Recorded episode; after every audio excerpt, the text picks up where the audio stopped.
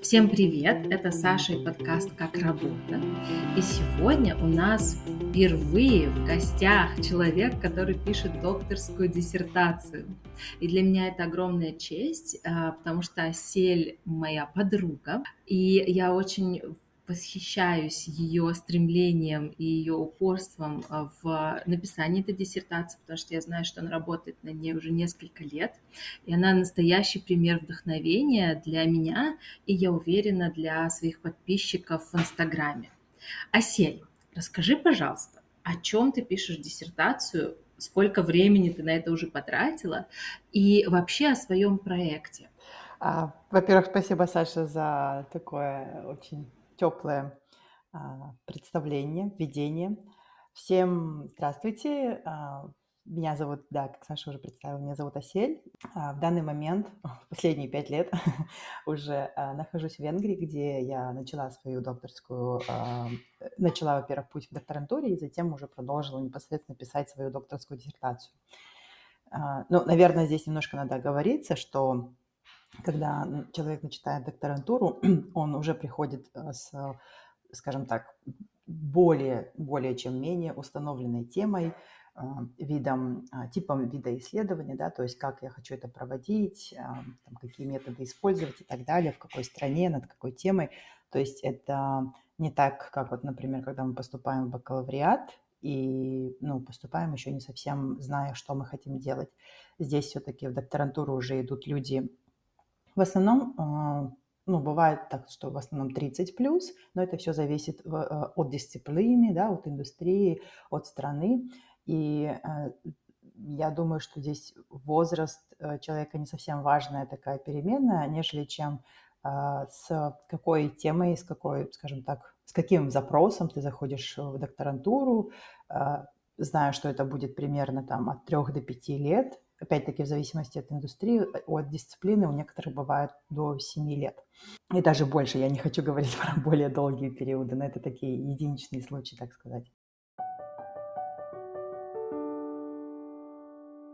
О чем моя диссертация? То есть, когда я пять лет начинала свою диссертацию, как я вообще попала, да, то есть я написала план исследования, в идеале я бы должна была найти себе профессора, но так как я поступала на стипендиальную программу, среди тех профессоров, которых я могла найти доступных э, в то время на веб-сайте того университета, где в итоге я оказалась, а, таких профессоров не было. Поэтому у меня не было изначально какого-то предпочтения в том, кто будет меня руководить, в смысле руководить моим проектом, помогать там наставничество проводить. И поэтому я зашла просто э, с темой э, об эффективности учителя – а, здесь, наверное, опять-таки немножко нужно дать небольшую предысторию, просто чтобы люди понимали, почему именно эта тема. Я уже более 10 лет работаю в сфере образования, э, конкретно в сфере образования в Казахстане. Я работала в разных видах школ, как в частных э, международных, так и в получастных э, казахстанского полностью содержания с разными категориями, скажем так, категориями детей, родителей, да, то есть различных социально-экономических а, бэкграундов, так сказать, то есть различных видов семей. И э, непосредственно моя работа заключалась ну, в преподавании, работе в основном с учениками. Но последние два года перед тем, как я начала свою докторантуру, я работала, я открывала школу совместно с коллегами в Астане. Это э, национальная, получается, республиканская физико-математическая школа. И там я заметила, за два года работы, я заметила, что вне зависимости, не сильно вне зависимости от того, какой учитель, то есть там сколько у него лет опыта работы или какого он пола, какой предмет он преподает, или она. Я видела, что были суперэффективные учителя и были абсолютно неэффективные учителя. И меня просто этот вопрос, он мучил. Я пыталась понять, в чем же, где секрет, почему какие-то делают все очень эффективно, быстро и, например, там я не знаю, у них а, а, абсолютно классные результаты среди учеников, и они, в принципе, ну, светятся такой легкостью и всегда позитивно настроены. А какие-то учителя совершенно, ну, а, очень расстроены, очень часто жалуются, очень часто ждут какие-то поблажки со стороны администрации, и результаты у них, например, ну, среди учеников не совсем ахти, и ученики как бы у них на уроках такие, ну, плавают, скажем так, им неинтересно, и всегда, а, зачастую я слышала, что была проблема, например, там, в учениках, что ученики там плохо подготовлены, там, они не выспавшиеся и так далее, и так далее. А, и меня очень сильно задела эта тема, потому что я, как, я во-первых, очень сильный, а, сильно верю в учителей, в то, что когда кто-то начинает критиковать наше образование конкретно в Казахстане и говорить, говорить что это во всем учителя виноваты, ну, я, я встаю на сторону учителей, потому что я сама учитель, и я могу точно сказать, что не всегда учитель виноват в чем-то. Но и в то же время, когда начинают обвинять учеников, что ученик неспособный, ребенок такой тупой и прочее, прочее, я тоже слышала такие фразы. Э, во-первых, я считаю, это неэтично называть детей такими словами, а во-вторых, э, я здесь стою также на сторону детей, потому что мы не всегда знаем, что происходит у ребенка дома, в каком настроении он проснулся или в каком настроении проснулись его родители.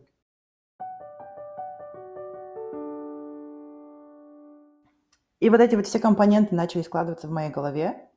И это такая, с одной стороны, очень э, картина, которая не имеет ни конца, ни края, потому что здесь можно бесконечно говорить и о там, состоянии эмоциональном, психологическом, и экономическом, и политическом, и прочее и ребенка, и учителя, и администрации, да, и всех различных к нему вокруг прилагающихся элементов к этому вопросу. А с другой стороны, ну, нужно... Я хотела ответ найти на свой вопрос. И вот здесь, мне кажется, это очень ключевая такая фаза, так сказать, когда, ну, если, например, ответить на вопрос, в чем успех докторантуры, если мы здесь не будем оглядываться на успех, успешный успех, да, который мерят э, там не знаю, с выражением, денежным выражением или там еще каким-то выражением.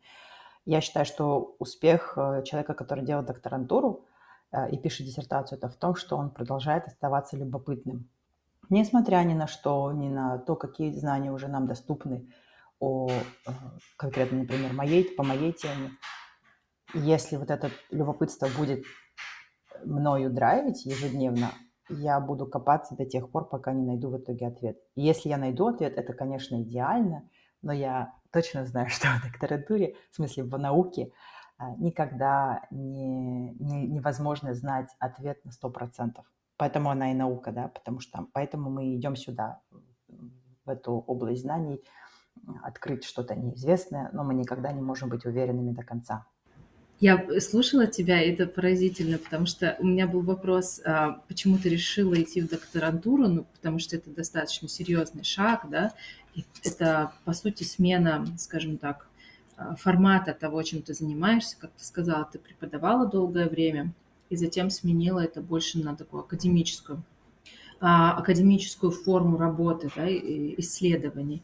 И ты сама дала ответ в своем а, ответе на первый вопрос э, про то, что ты э, остаешься такой любопытной, а, тебе интересно понять. И мне кажется, это очень интересная тема, которую ты затронула, тема твоей диссертации, эффективность учителей, потому что обычно, как ты говоришь, люди ищут виновных. Вин, ну вот э, это могут быть external какие-то внешние факторы, uh-huh. это могут быть ученики, которые там раздолбай, не хотят себя вести хорошо на uh-huh. уроках или там не хотят учить. Это компьютерные игры. Uh-huh. Uh-huh.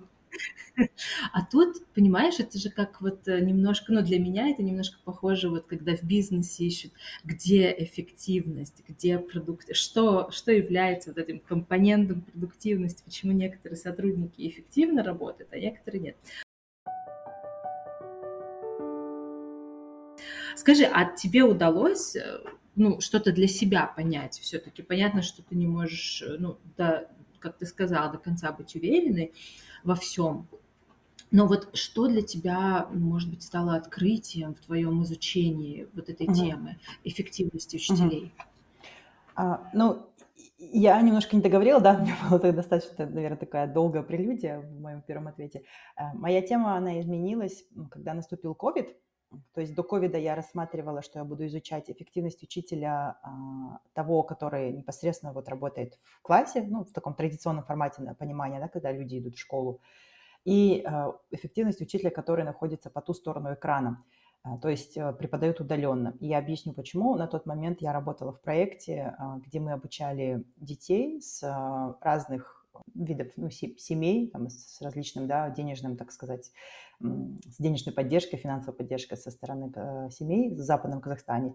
Это был проект, когда я три года работала, это было еще до ковида, это был такой экспериментальный проект с, с этими школами в э, Западном Казахстане. А, где в классе находился настоящий учитель и настоящие дети, а, там от 15 до 20 с лишним, и по ту сторону экрана, то есть я выходила онлайн и преподавала им а, три раза в неделю. Это было интересно, потому что у меня был настоящий, так сказать, учитель-помощник в классе, который помогал мне там организовать детей, подвинуть парты, там, раздать им, да, ну, если нужно было какие-то материалы. Но все, весь основной урок я вела э, через, получается, они видели меня на проекторе, я вела от онлайн. Это было еще до ковида. И вот эта тема меня, она, я ее корректировала, когда поступила и начала вот этот, заниматься этим проектом, преподаванием онлайн. А, я думала, окей, я буду рассматривать эффективность учителя вот такого, который э, в классе и который по ту сторону экрана, и кто из них, так сказать, эффективнее в чем она выражается. Мне нужно было определить метрики, в чем же я вижу эффективность, потому что, опять-таки, это такое просто безграничное поле а, для воображения. Но потом, когда наступил COVID, я, а, мне нужно было что-то поменять, потому что э, я бы не смогла физически поехать там, в тот же самый Казахстан или какую бы страну я ни взяла для полевых работ. Полевые работы – это когда непосредственно находишься уже там, в течение нескольких месяцев на, в том месте, где ты собираешься брать данные, пусть это будет интервью или опросники, а, в смысле, да, опросники, то есть как анкеты, да, или это будут какие-то эксперименты а, и так далее, и так далее.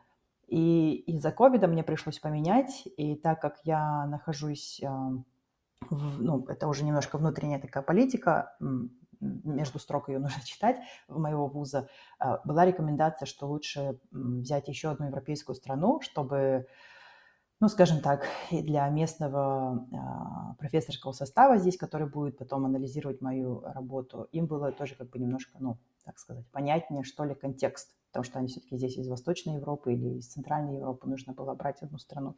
И я в итоге, э, ну, не на 180 градусов, но на приличный порядок градусов поменяла тему работы в том плане, что я добавила три страны, Венгрию, Казахстан и Польшу, и я все это проводила онлайн на протяжении двух лет, сбор данных.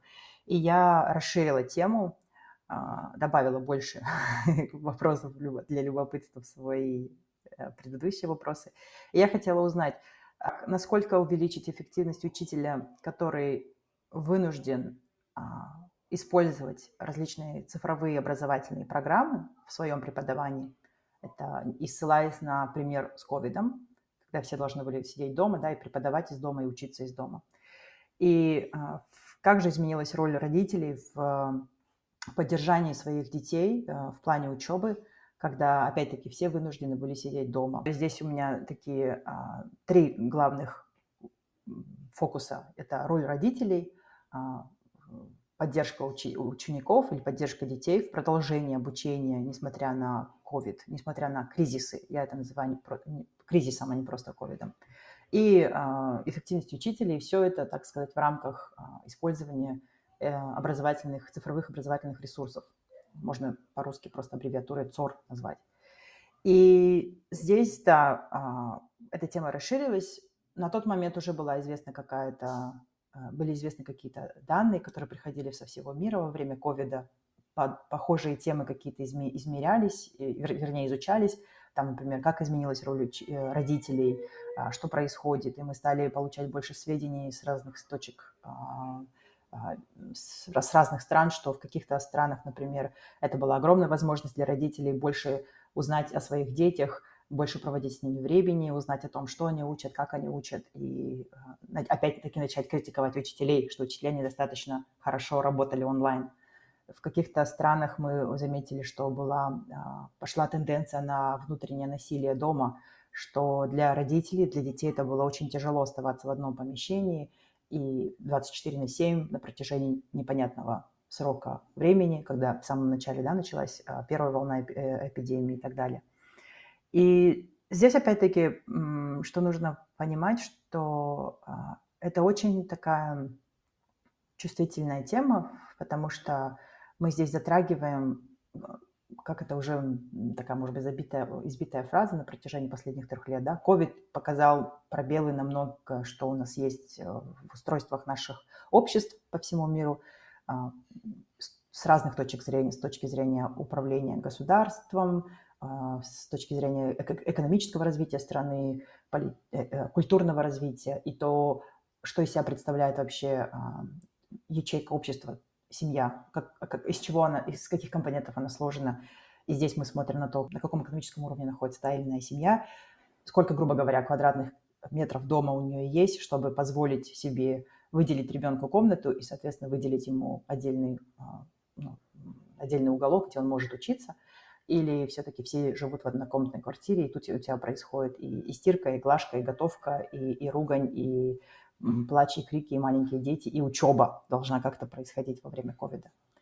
То есть э, это очень удивительная тема, потому что она удивительная с точки зрения, ну, я считаю, для меня она уникальная, потому что я смогла, благодаря моим а, участникам, которые позволили мне опросить их, провести с ними интервью, в трех разных странах, да, Венгрия, Казахстан, Польша, позволили мне прикоснуться к кусочкам их семейных историй, посмотреть на то, как они справлялись с вот различными кризисными а, моментами на протяжении уже, ну, не, не первой волны ковида, да, а в каких-то странах это было полтора, почти, почти под два года, когда страны сидели закрытыми, а, школы были закрыты, да, были локдауны.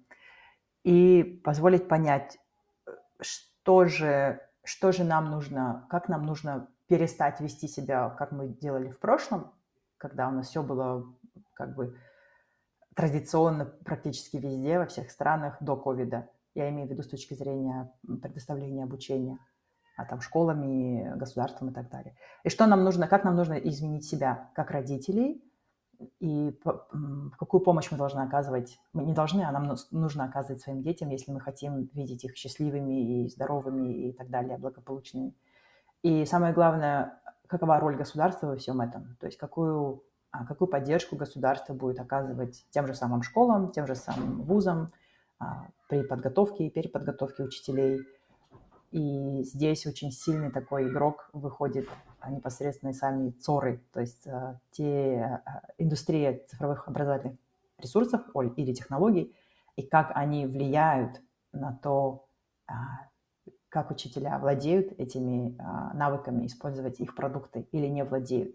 То есть, это, понимаешь, это такая очень... Здесь, здесь столько очень много взаимосвязей, которые не видны на первый взгляд – и если ты в этой теме варишься, да, ты изучаешь, то ты уже видишь, где, а, скажем так, какой стейкхолдер, какой участник а, в, образ... в этом образовательном процессе тянет на себе больше одеяла, так сказать.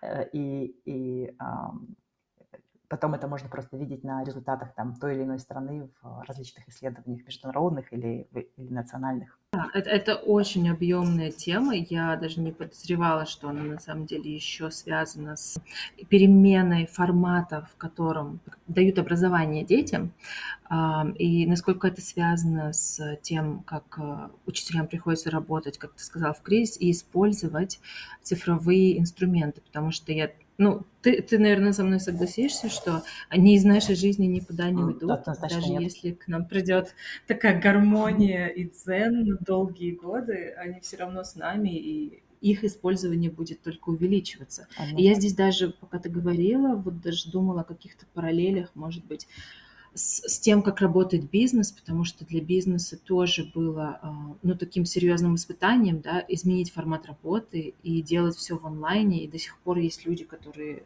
ну, абсолютно уверены, что люди, которые работают из дома в онлайн, вот как ты сказала, в таких ограниченных условиях, когда у тебя нет личного офиса uh-huh. дома, они работают неэффективно, потому что у них очень много всяких там факторов, которые их отвлекают. А, вот. А, а есть люди, которые говорят, что все отлично. Но я уверена, что в образовании там больше эм, нюансов, о которых мы даже, может быть, и не подозреваем. И, как ты сказала, больше личных историй и э, много зависит от того, в каких обстоятельствах находится ребенок, семья и, и учителя, которые преподают.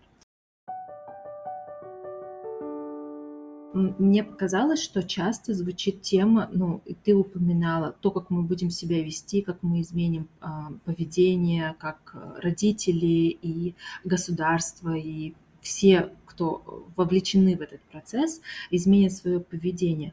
А есть ли в этом роль, какая-то роль наставничества? То есть есть ли, может быть, какие-то институты, которые могут выступить наставниками, или а, родители могут принять на себя эту роль наставника и как-то помогать детям не в плане быть учителем, да, и там, делать домашнюю работу, а вот именно как-то направлять их, помогать им находить какие-то инструменты, может быть, или там фокусироваться.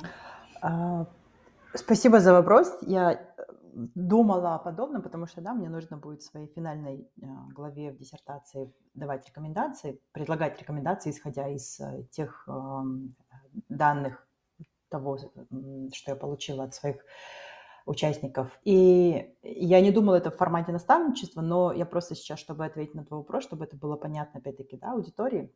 А, безусловно, да, я как бы вот, ну, это, это моя позиция, потому что я тоже думала о том, что нам, как а, родителям, нам, как государству, нам, как а, не то, что даже государству, а, так сказать, тем, кто внедряет образовательные политики, да, мы их называем policy makers, и это могут быть э, как представители министерств, так и непосредственно сами директора школ, потому что, ну, так сказать, у них власть основная находится.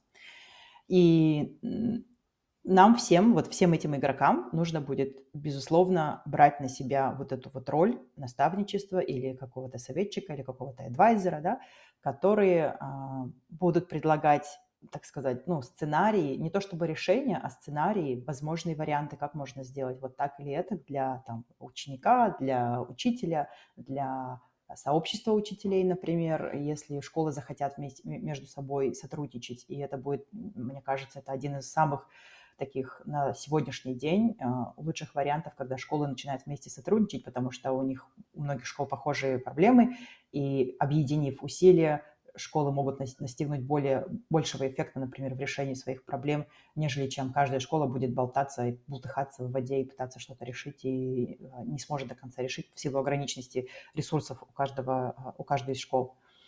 И просто дам пример, чтобы это не звучало как-то абстрактно.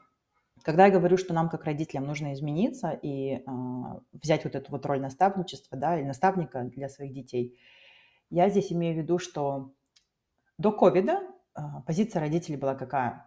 Я, моя ответственность собрать ребенка, накормить его, причесать, э, чтобы у него был, была готова домашка сделана, да, был готов собран портфель, и отвезти вовремя в школу, и вечером забрать его со школы. Вот это была моя позиция как родителя до ковида. Что там происходит в школе, я не совсем знаю, меня это не волнует, потому что это уже не моя ответственность. Как только ребенок переступил порог школы, это ответственность школы. А, и все, что с ним там происходит, упал он, не упал, счастлив он, несчастлив, это все висит на ответственности а, школы, учителя и всех, кто там находится, огромного-огромного сообщества или общества. И моя ответственность как родителя проявлялась только в том, что когда нужно было приходить на родительские собрания и там перед родительским собранием, да, быстро посмотреть успеваемость моего ребенка, и если в чем-то там видеть, где у него там плохие оценки, прийти уже с таким настроем, спросить у учителя. Я, я говорю сейчас больше про казахстанский формат. Это как только в казахстанском обществе работают школы.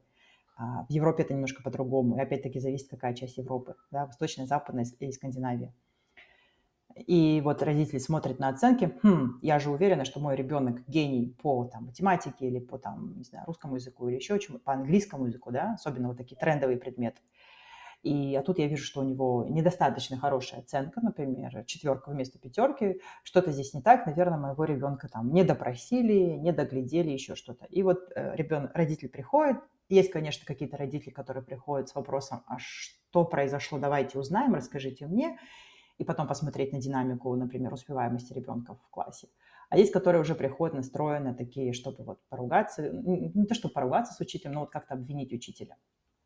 И это была такая, а, я говорю сейчас больше про в массовом выражении, позиция родителей в, в казахстанском, например, сообществе. Сейчас нам нужно изменить с учетом ковида, что и все вынуждены были сидеть друг с другом. Неожиданно для себя родители вдруг выяснили, что, оказывается, быть учителем – это очень сложно – удерживать внимание детей, 20 э, плюс, 30 детей в классе, под 30 плюс, очень тяжело. Они это выяснили, когда оставались э, один на один с компьютером, с ребенком и с учителем в камере, и пытались понять, что же там учитель пытается сейчас объяснить. Учитель, да, для которого все это случилось э, вот так вот overnight, сегодня лег спать, завтра им пишут, что школа закрыта, преподавайте онлайн. А как преподавать онлайн? Есть ли у меня для этого навыки? Есть ли у меня компьютер для этого? Да, есть ли у меня вообще материалы подготовлены для цифрового формата преподавания? Не было времени для этого, чтобы изучить вот этот вопрос о, о ресурсной составляющей учителя. И, соответственно, учителя вели, вели в кавычках свои уроки очень плохо, родители были еще более недовольны, и так далее, и так далее. Здесь нам нужно понять, что теперь наша а, позиция как родителей должна быть более вовлеченной в, в поддержании обучения своего ребенка, в, в, не обучения, а поддержании а, получения им, им образования. То есть это не просто собрал его, причесал, дал ему сумку в руки и сказал, все, иди в школу, а больше интересоваться, да, а, смотреть а, как развивается сейчас мир. Сейчас в YouTube, например, очень много роликов той же самой науки или каких-то других предметов. И быть вовлеченным, и, возможно, а, попытаться там раз в неделю или там раз в две недели делать подобные какие-то эксперименты дома. То есть это не то, чтобы воссоздать формат школы дома. И понятно, что все родители супер занятые, все они уставшие. Я сама родитель, да, я понимаю, как это тяжело. Но не перекладывать полностью ответственность на учителя и на школу за там, академическую а, составляющую успеха, за эмоциональную, за психологическую, за физическое развитие. И все это мы хотим видеть в успешном формате на учителей и на, школь, и на школу. Потому что здесь должна уже быть не сколько ответственность 50 на 50 идти, а сколько больше должен идти разговор о том, что мы должны сотрудничать. Родители должны сотрудничать. Не должны, а родителям мы сейчас живем в, таком, в, таком, в такой, скажем так, эпохе, когда родителям нужно сотрудничать с учителями и со школами для того, чтобы, если мы хотим видеть наших детей благополучными, и благополучными здесь не только в сфере академического успеха, что все, они пойдут там и порвут все олимпиады по там, математике, физике и будут э, ведущими специалистами в НАСА. Нет, в этом не успех. Да? Ты можешь сейчас, я думаю, со мной согласиться, Саша, в сфере бизнеса, да, почитать тот же самый, я не знаю, Harvard Business Review или другие какие-то экономические а, медиа, а, понимание успеха уже лежит в, чем, в чем-то ином, да, а не просто в том, сколько ты зарабатываешь денег.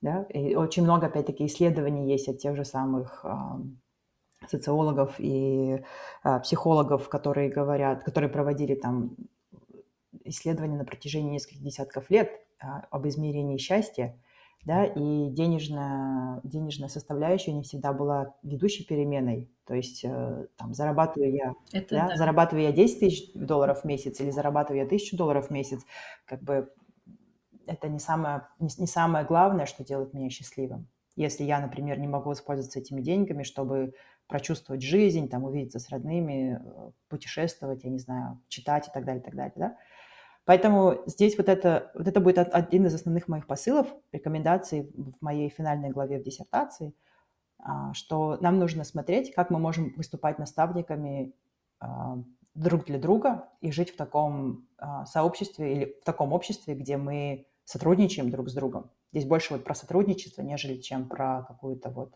ответственность, что ты должен делать то, а моя вот моя позиция очень такая маленькая здесь, мой contribution очень такой маленький.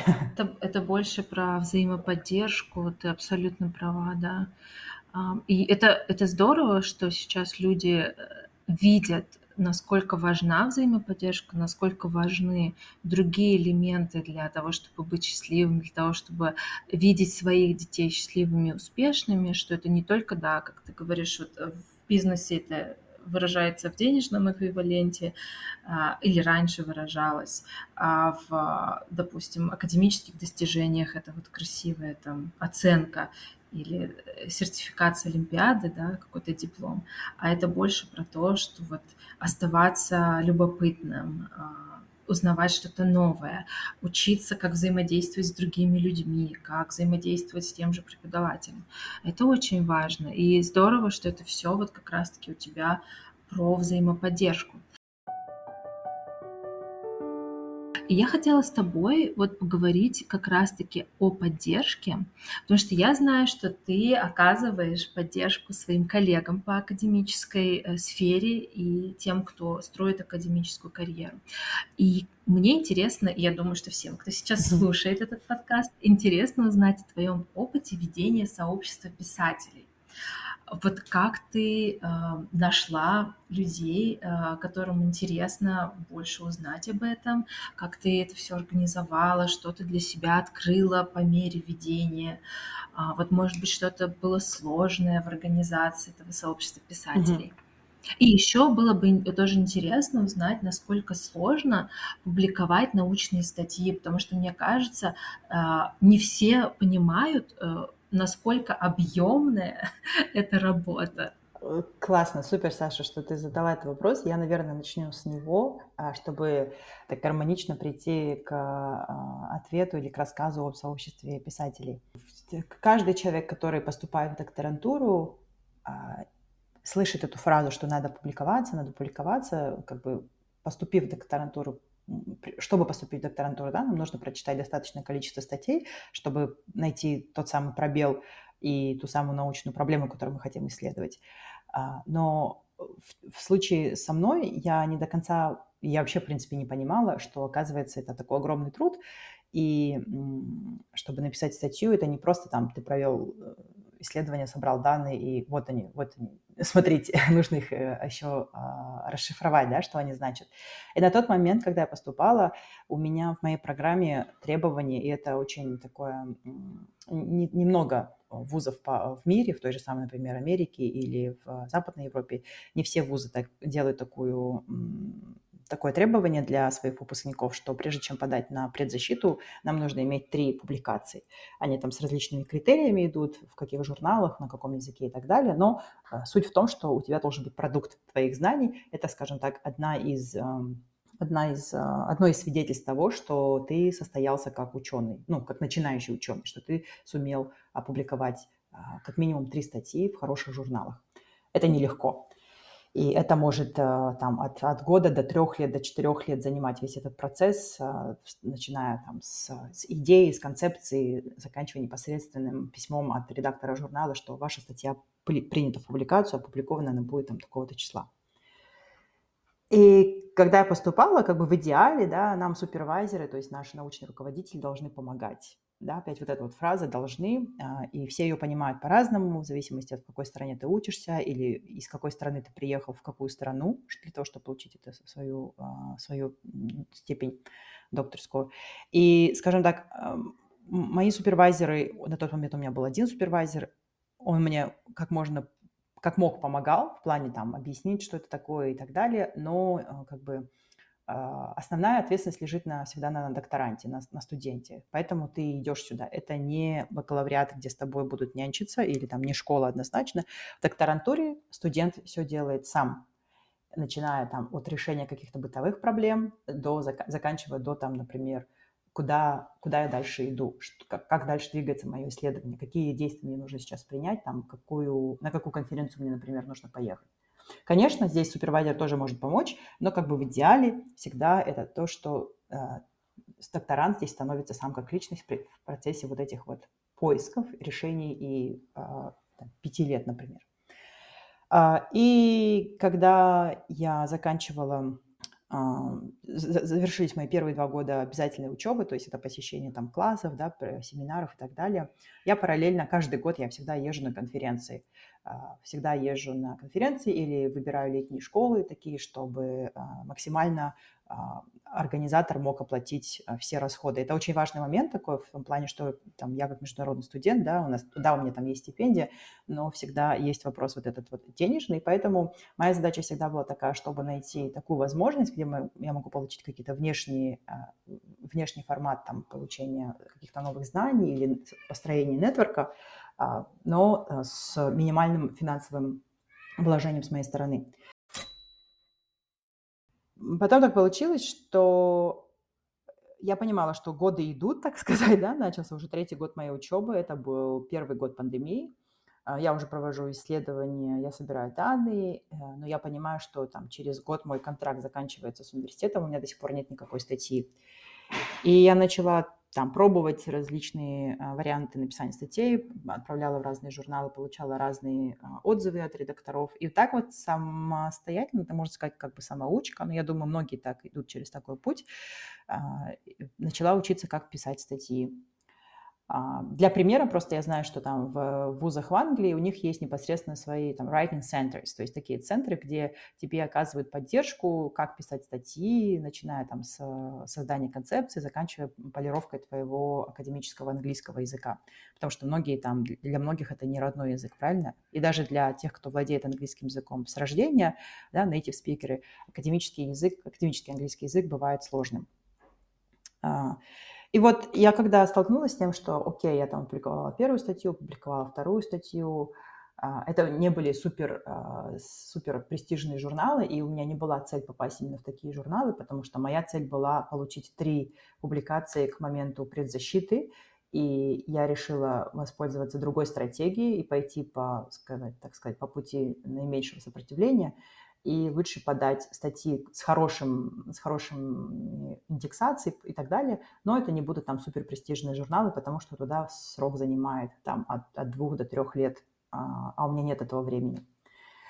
И когда я вот этому всему научилась, я поняла, что как сложно это все делать, когда у тебя нет никакой поддержки, когда ты сам различным каким-то путем, я там посещала различные вебинары на протяжении трех, двух-трех лет, собирала список, списки книг, читала эти книги по академическому английскому, по различным, а, по, по различным другим моментам написания статей. На всех этих конференциях, на, в нетворке, который я построила, я пыталась узнать, как люди делают. И я собрала очень много, так сказать, информации, и я поняла, что ты эту информацию не можешь получить, когда ты просто сидишь в своем вузе и никуда не ездишь. А у меня есть такие сокурсники, которые, к сожалению, в силу финансовых а, ограничений не могут ездить ни в какие страны, ни на какие конференции, кроме как, например, внутри страны. И в то же время они, а, у них такие же требования, как там и у меня, да, чтобы иметь три публикации.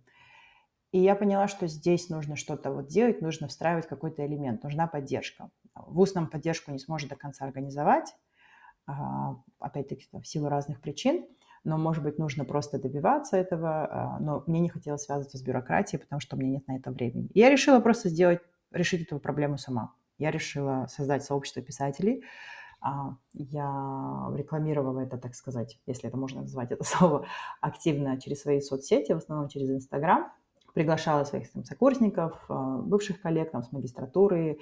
И первый месяц у меня были участники в основном которые, которых я не знала лично. То есть они пришли вот по там через сторис, через мои какие-то а, фотографии, истории, которые, посты, которые я публиковала.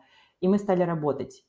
Это занимало очень большую часть моего времени, вся эта активная социальная, социальное привлечение, в смысле привлечение через социальные сети. И это было на первых месяцах, в начале этого года. И спустя несколько месяцев я поняла, что я не могу продолжать работать в том же формате, активно публиковаться и так далее. В смысле приглашать людей на свои вебинары, как я это проводила да, в онлайн-формате, потому что мне нужно было писать диссертацию. А, но у меня осталась, э, естественно, так сказать, база тех людей, с которыми мы работали, и я планирую возобновить работу в сообществе через несколько месяцев. А в чем заключался формат работы? Он заключался в том, что мы встречались э, каждую неделю на один вебинар, такой вот live, где мы раскрывали различные вопросы по методике проведения исследований а, в социальных науках, науках в основном. И я отвечала на какие-то их вопросы, а, и также э, как минимум дважды в неделю мы встречались на один час в Zoom и писали вместе свои статьи. То есть э, мы могли написать там, а, там один параграф, может быть, да, один абзац, или написать, э, или побрейнстормить вместе, как лучше построить абстракт твоей статьи так, чтобы журнал ее принял, на какие моменты нужно обязательно обращать внимание. А, и абстракт, например, это такая очень... Это как вот, когда ты приходишь в магазин, ты хочешь выбрать какой-то продукт, будь это парфюм или одежда или еще что-то, и ты обращаешь внимание пока только на а, внешнюю картинку. Вот внешняя картинка – это абстракт твоей статьи. А потом ты уже хочешь узнать там состав ткани, например, какие ткани использовались в этом платье, да, или какие а, ингредиенты использовались в этом шампуне, благоприятны ли будут они на кожу моей головы, на состояние моих волос. Вот там это уже вот эти детали, это уже детали в твоей статье, там а, введение, там а, теоретическая часть твоей статьи, а, твои данные и так далее. И в итоге потом ты примеряешь на себя это платье, смотришь на себя в зеркале, думаешь, к какому образу они подойдут, какие у меня туфли есть, какая у меня сумочка есть к этому платью. Это, это твоя а, глава с результатами дискуссии и заключением. В итоге, кому, кому нужна эта твоя статья, какой аудитории она подойдет и кто из нее что вынесет. Вот, это, это вот если на человеческий язык переложить, а, я помогала людям улучшить свои навыки в подборе там, платьев или э, шампуня, э, в виде статьи, и а, мы еще а, вместе сотрудничали на протяжении первых а, месяцев, летних месяцев, и думаем даже вместе написать совместную статью с одной девушкой здесь, из Венгрии. Ого, ничего себе! Ну, это прям такой вот нетворкинг, и, и, и не только нетворкинг, потому что ты же как, как бы консультантом выступаешь, да? да? для этой группы людей. Да, да, однозначно. И я очень сильно, ну, я использовала различные инструменты, да, там искусственный интеллект и не искусственный интеллект, да, различные какие-то там таблицы и так далее. Максимальное количество инструментов, которые помогут, например, а, начинающему ученому, который, начинающему исследователю, который хочет опубликоваться, а, максимально оптимизировать свои силы, не тратиться там, например, как мне лучше сохранить э, список литературы, который я сегодня прочла, там, или как, как можно быстро суммировать вот все то, что я прочитала в какое-то одно предложение. Есть различные инструменты, и это не только искусственный интеллект, а различные инструменты, о которых мы не знаем, когда мы учимся, например, в ВУЗе, потому что ну, у нас э, это требует очень много работы, и это интенсивная работа. И здесь, да, очень важно уже иметь вот человека со стороны, который может прийти, посоветовать тебе и сказать, окей, а, давай так, вот у тебя, ты слишком много вкладываешь сюда, вот есть решение уже такое, и вот я тебе это решение сейчас объясню, как оно работает. А, и потом люди просто говорили, блин, да, супер, я в итоге сейчас больше могу посвятить времени непосредственно а, формулировке моих идей, да, кон- концепции, главной мысли, которую я хочу донести. И самое главное в любой, написании любой статьи – это аргументация. Какой основной аргумент ты несешь, в своей статье на протяжении там 4000 слов, 6000 слов, 10 тысяч слов, так, чтобы, не, чтобы читатель мог это прочувствовать от А до Я, что ты вот, э, вот это вот твой основной аргумент и почему. Вот этому нас не учат, к сожалению, по крайней мере, в моем ВУЗе. А, я отвечаю только за свою программу, потому что у меня ВУЗ очень огромный, да. Я знаю, что есть другие факультеты в моем ВУЗе, которые обучают этому, обучают аргументативному письму, но конкретно в моей программе а, обучения учителей и высшее образование нас этому ну, не совсем учили, по крайней мере, в предыдущие пять лет. Ну, ты знаешь, что ты сделала этот выпуск клитбей... клитбейтным только что, упомянув искусственный интеллект. Да. Все, теперь это будет в заголовке. Хорошо, спасибо. А вообще, если честно, ты часто использовала э, искусственный интеллект? Если ты использовала его, то для каких целей? Я его не хотела, я использовала его, да, но уже на последних стадиях, вот буквально в прошлом месяце, то есть э, когда весь этот хайп начался там с чат GPT и прочими другими инструментами, в начале этого года я этого, к этому не прикасалась, потому что это неизведанное, это, на это требуется время изучить, у меня нет этого времени, я лучше подожду, и если там будут рекомендации от коллег из научного сообщества по всему миру, что да, можно пробовать, э, но но с какими-то ограничениями, я возьму это. Если нет, нет, я просто пройду мимо. И в итоге, когда уже у меня были готовы некоторые части, там был готов литературный обзор, вторая глава, были готовы э, анализ э, моих интервью, я решила просто, например, прогнать некоторые части с тем же самым чат GPT, просто посмотреть, насколько он даст мне какую-то а, картину.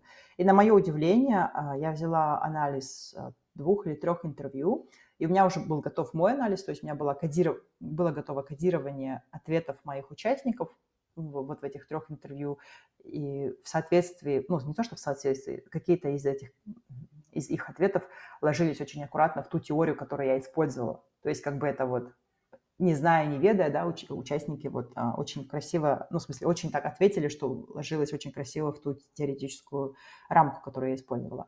И чат GPT выдал мне 80% соответствия, а, в смысле, потом, когда я сравнивала его коды, которые он выдал, чат GPT и мои, я нашла 80% соответствия. Это было удивительно. Это здорово. Да, это было очень mm-hmm. удивительно. А потом есть еще другой элемент, э, другой инструмент. Я решила на него тоже купить, кстати, годовую подписку, потому что там были такие... Он мне показался очень интересным, но сейчас я им уже не пользуюсь. А, это другой элемент. Э, но он, кстати, этот э, искусственный интеллект, он был еще до а, чата GPT, и а, он помогает, он вообще создан сам, самими учеными, поэтому я здесь ему более как бы доверяла. Там я его решила использовать чисто для того, чтобы проверить, насколько та, ту литературу, которую я использовала, а, скажем так, она, ну, я не знаю, часто упоминается или часто цитируется другими авторами по всему миру. И я задавала разные вопросы там на, на свои вот, теоретические модели, которые я использовала, и задавала этому интеллекту, например, там, что ты можешь сказать по этому поводу, или там, насколько, а, как бы ты ответил на этот вопрос, и хотела посмотреть, каких авторов интеллект мне выдаст, искусственный интеллект мне выдаст, что нужно вот прочитать вот эти вот, эти вот авторов, чтобы найти там ответ на свой вопрос. И опять-таки, да, почти 90% э, соответствия этот искусственный интеллект выдал мне. А, и я потом смотрела просто на свой э, библиографический да, лист, то есть э, на, на каких авторов я ссылаюсь. И я просто смотрела и думаю, ну да, вот, вот, вот здесь вот везде практически ты совпал, там были некоторые моменты, когда он мне давал там статьи какого-то там 2002 года, и для меня это было однозначно не актуально, это уже 20, 21 год, как, как статья старая, много что поменялось за последние 20 лет, поэтому нет, я это не буду. Но вот э, основная масса была, а, была, а, была совпадала с моими, с моими источниками.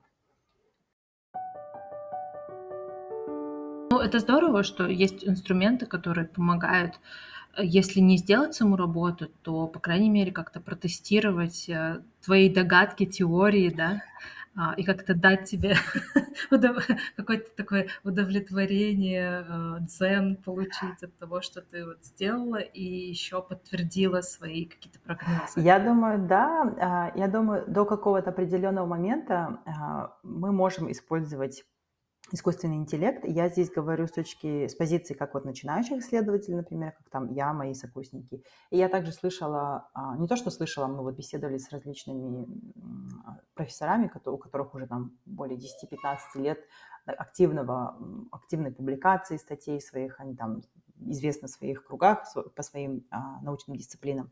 И они также вовсю используют чат GPT, вот просто вовсю. Они там купили какой-то про, да, а, а, членство про варианта, я не помню, как это называется, и различные другие элементы. И они вот просто используют вовсю, а, максимально сохраняя, экономя свое время – ну, потому что, во-первых, они уже и давно в своей сфере, то есть они уже знают, как, какие статьи однозначно, каких авторов однозначно нужно цитировать, на как, а каких нет.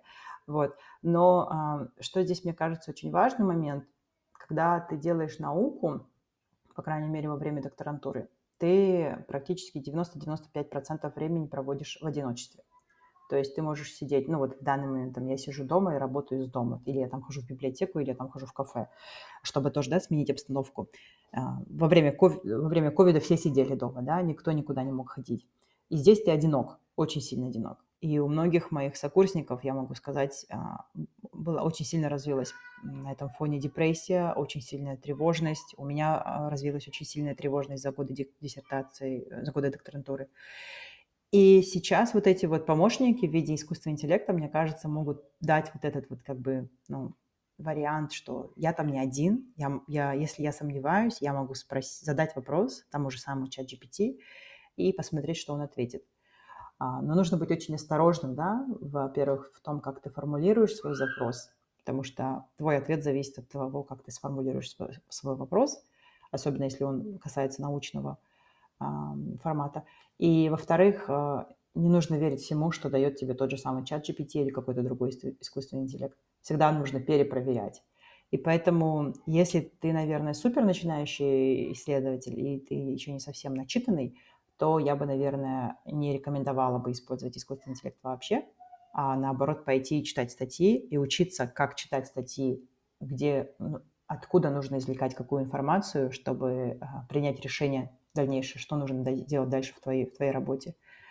А если ты уже такой, как, как бы, скажем, среднего уровня или там, естественно, там супер какой-то профессор, то, я думаю, можно спокойно использовать искусственный интеллект, чтобы просто получить какую-то, да, вот эту вот... А, ты прав, окей, двиг... validation, да. Ты прав, окей, двигайся в этом или нет, меняй, меняй направление, это mm-hmm. не то. Здорово, очень интересно. Я примерно предполагала, в принципе, что так можно использовать э, искусственный интеллект в работе и в академической сфере тоже. Но здорово, что ты еще сказала, что он может служить таким как бы ну, другом, что ли. что, да, особенно для людей, которые заперты в помещении и, и часто из него не выходят или по каким-то причинам вот остались наедине со своей работой, а, что это такой вот, э, пусть цифровой, но помощник, э, тот, кто рядом с тобой и может тебе что-то подсказать, э, и ему можно задать вопросы. Это прям такой science fiction, можно сказать, да. А у меня такой вопрос. Я вот знаю, что ты, ты пару раз а, упомянула о загрузке, о том, как, ну, ну, помимо работы, помимо академической карьеры, у людей еще есть жизнь. Там нужно за детьми смотреть и так далее. Я знаю, что у тебя тоже есть семья, двое детей. И а, я хотела у тебя узнать вообще, вот ты занимаешься своей диссертацией уже пять лет. При этом у тебя еще есть а, параллельно проекты, да, вот ты, допустим, вела группу а, сообщества писателей, ты еще стала ментором международной программы, с чем я тебя очень поздравляю как не потерять себя и не сдуться на полпути, как вот не погрузиться в эту тревожность постоянную, и где искать мотивацию, и как сохранить свое ментальное здоровье. Есть ли у тебя какой-то совет нам всем, может быть, какие-то свои инсайты вот с того пути, который ты прошла? Спасибо за вопрос. Очень, очень такой прям, наверное, бьет по а, где-то там глубоко, о чем нужно ежедневно помнить, да, как сохранять баланс а, в порыве за всеми своими амбициями, а, в своем там, в становлении себя как там, ученого или в становлении себя там, как а, профессионала в какой-либо сфере или там родителя и так далее. Очень важно помнить о самом себе, потому что можно легко выгореть, да, у тебя был один из один из эпизодов э, с твоей аудиторией тоже был на тему выгорания. Мне кажется, есть много решений, да, есть много решений с того же самого технологического мира, да, какие-то у тебя там, какие-то есть сейчас очень много групп по медитациям, онлайн и так далее. Я никогда не могла это делать. И для меня медитация – это я просто оставаться наедине со своим а, сознанием, со своим мозгом, который вечно выдает тебе тысячу идей, как сделать вот здесь вот так, а вот там вот так, неважно в каком вопросе. Это очень сложно. Поэтому что для меня работает – и к чему я стараюсь прибегать, но не так часто бывает, что, ну, там, может быть, я не знаю, раза два в неделю, по крайней мере, я не знаю, это часто или не часто, это э, вспоминать либо свое детство, когда оно было вот таким беззаботным, счастливым, когда не было вот этого всего давления со стороны а, всех медиа и всех а, педиатров мира, что там не ешьте сахар, это плохо, или там не ешьте эти жиры, это плохо, или что вам нужно двигаться много, чтобы там ваш, э, не знаю, метаболизм работал хорошо и прочее. Когда не было вот этого всего шума. Я вспоминаю в своем детстве, как мы играли, как мы плавали, какие мы беззаботные были, и как, э, а, я не знаю, боялась ли моя мама за какое-то внешнее насилие, которое, безусловно, скорее всего, существовало и в моем детстве. Но это, безусловно, что меня может, что меня вытаскивает на, так сказать, когда если прям совсем уже все тяжело, плохо, не хочу ничего делать, я вспоминаю вот свое детство, и мне это как-то легко становится, и я такая, окей, переключила свое внимание, мозг отдохнул, мозг расслабился, мозг понял, что безопасно, потому что я вспомнила о, о беззаботном, счастливом детстве. Мне сейчас спокойно, я могу продолжать работу. Но как только идет вот этот поток э, новостей, поток того, сколько всего плохого происходит, и, и, и новости же специально для этого, да, они для этого и кликбейтные, чтобы мы кликали на них, потому что там кого-то изнасиловали, как ребенок потерялся или еще что-то. И все, и опять мозг упал вот в эту тревожность, вот в эту... Э, и, и сколько даже не сложности по научной работе меня могут загнать в тревожность, сколько по вот каким-то внешним, которые совершенно не имеют ко мне, ну, скажем так, прямого отношения. Может быть, это некрасиво звучит, а, я стараюсь помогать, где я могу, а, но я для себя давно выяснила истину, да, что а, управляя ситуацией с набором тех инструментов, которые у тебя имеются, а, с набором той информации, которой ты владеешь, и самое главное, с набором того а, объема контроля и, так сказать, власти, на, на которые, которыми ты сможешь повлиять на решение и на изменение ситуации в положительную сторону. Могу ли я как-то... Это... Могу ли я... Прекрасное наблюдение, просто хотела а, сказать. Спасибо. Могу ли я как-то повлиять на то, что а, горят леса, я не знаю, в Австралии или в Семипалатинске, в Семипалатинской области в Казахстане? Могу ли я как-то повлиять? Я не могу никак. Я, будучи здесь, э, в глубокой деревушке здесь, в Венгрии, я никак не могу повлиять на это решение. Но как я могу повлиять? Может быть, я могу больше говорить а, с коллегами из мира, а, из того мира, который измеряют э, изменение климата, да, и environmental studies, да, это об экологическом состоянии нашей планеты и вот как-то у, у них узнать, в чем, в, чем же, в чем же проблема, а потом поговорить, может быть, с социологами или там с политологами, а что, где вот есть какие-то совместные точки соприкосновения вот в решении вопроса об изменении климата. И, и может быть, там еще с кем-то из, из, из ученых, например. И потом попытаться это в разговорах или через какие-то посты, какую-то информационную составляющую донести до, до мира, если, я, если это моя цель. А, это не моя цель, это не моя а, дисциплина. У меня потребуется очень много времени, чтобы все это соединить, изучить, понять, донести. Я это оставлю коллегам, которые непосредственно этим занимаются. Вот. Поэтому максимально фильтровать ту информацию, которую я получаю, это другой способ, как я пытаюсь а, ну, балансировать эм, на вот, чтобы быть более, более ментально здоровым, нежели чем. И третье, очень важное, это особенно вот как а, став, став родителем, я поняла, насколько, насколько важно качество хорошего сна. И здесь я говорю не только про продолжительность сна, например, там без, без, бесконечные, там, не знаю, 6 часов, которые, не, не бесконечные, но, смысле, ограниченные 6 часов, но очень э, классные 6 часов сна, но здесь также и насколько ты там, да, насколько комната была проветрена хорошо, и ты, и, и ты получил то классное качество сна, или ел ли ты что-то перед сном, или, или сидел ли ты, перегонял, скроллил свой телефон, да, там получал вот этот вот голубой а, неоновый свет. Это все влияет на качество сна. Ну и, конечно, дети, они пока маленькие, они не дадут вам спать, поэтому а, даже, даже не надейтесь первые лет пять, наверное, получить какое-то хорошее качество сна. Вот это вот три пункта. Воспоминания о счастливом детстве, беззаботном детстве, а, Э, фильтрование информации и понимание, где я могу контролировать и как-то решать вопрос. Если сразу получаю нет, то даже не стоит думать. И третье – это качество сна, залог хорошего ментального здоровья. Замечательные советы. Э, я думаю, что их оценят. Я, по крайней мере, их оценила. Это прям вот первое про счастливое детство. Это у меня ассоциация была с каким-то таким местом силы в твоей голове. Uh-huh куда ты хочешь возвращаться, там у кого-то это пляж, или у кого-то это какой-то вот, как у тебя это прекрасное воспоминание. А, это здорово, это здорово. Мы часто, мне кажется, забываем об этом.